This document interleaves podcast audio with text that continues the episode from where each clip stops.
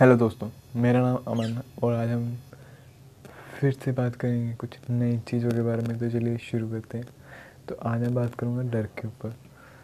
जब डर कौन सा डर है जो हम स्टेज पे खड़े होके बोलते हैं, मुझे लगता है कि निन्यानवे परसेंट लोग ऐसे होते हैं जो स्टेज बोलने से डरते हैं।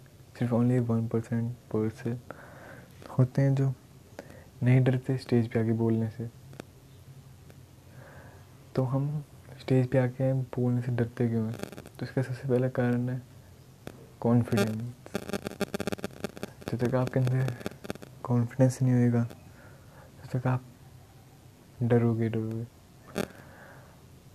आपके अंदर अगर कॉन्फिडेंस होएगा ना, तो वहाँ पे लाखों भी आदमी होंगे ना, तब भी आप बात कर लोगे, आप स्पीच दे लोगे। अगर कॉन्फिडेंस नहीं है ना, वहाँ पे अगर पाँच जने भी ना, पाँच आदमी भी नहीं आ, तब भी नहीं बात कर पाओगे।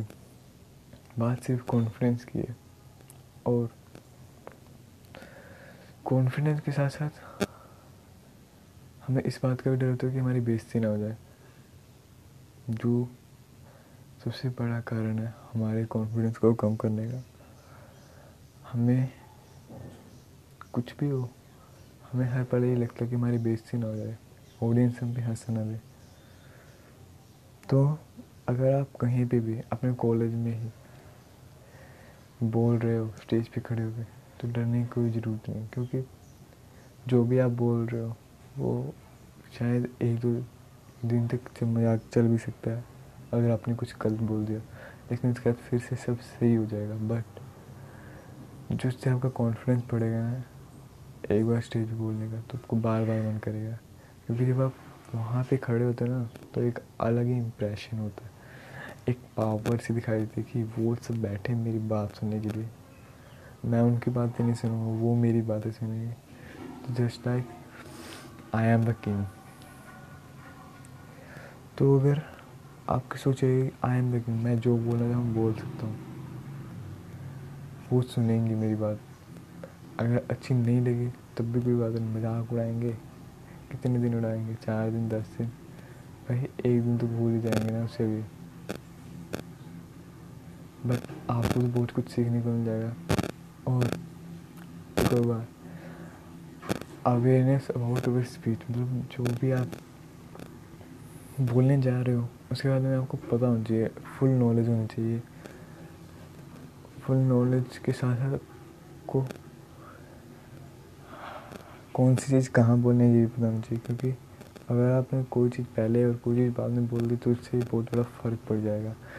अगर आपने थोड़ी सी भी गलती की, आप हिचकिचा जाओगे साथ के साथ। अगर एक बार हिचकिचाए तो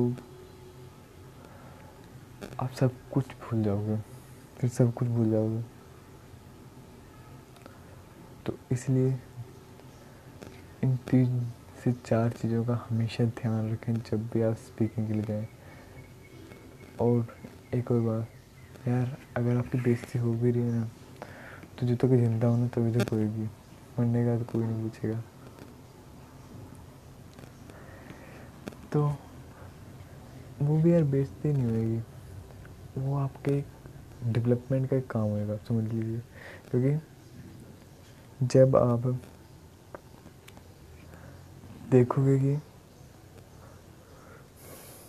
जैसे जैसे आपकी बेइज्जती होगी, मतलब एक शो में बेइज्जती हुई, दो शो में बेइज्जती हुई, तीन शो में, उसके बाद आपको फील नहीं होएगा, उसके बाद आपको जो मन आएगा वो बोलोगे, फिर आपके अंदर कॉन्फिडेंस अपने आप आ जाएगा।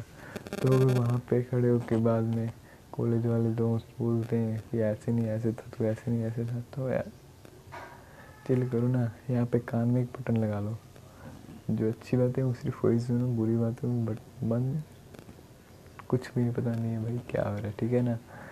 तो हमेशा अगर आपको डर रहता है आप स्पीकिंग का, तो सबसे पहले कॉन्फिडेंस लेगा। कॉन्फिडेंस कहाँ से आएगा? एक अच्छी स्पीच से। स्पीच से मतलब कि आपको उसके बारे में पूरी बात जानकारी हो और कौन सी चीज़ कहाँ बोलनी यही पता हो। और तीसरी बात कि आपको बिना डर के बोलनी है, आपको ये नहीं सोचना कि मेरी बेइज्जती हो जाएगी, क्योंकि अगर आप ये तीन चीज़ें फॉलो करोगे तो आप आसानी से विचार दे पाओगे स्पीच। और जब भी आप बोलो ना, तो ये सोच के बोलो कि मैं यहाँ पे खड़ा होकर जो भी बोलूँगा, जो भी, चाहे कुछ फन में बोलूँ, कहीं सीरियस में बोलूँ, जो भी बोलूँगा वो सिर्फ मैं अपने आप को बोल रहा हूँ और मेरे को कोई वैल्यू नहीं है इनसे कि क्या सुन रहे। क्योंकि जब आप अपने आप को वैल्यू देने लग जाओगे, धीरे धीरे लोग आपको वैल्यू देने लग जाएंगे।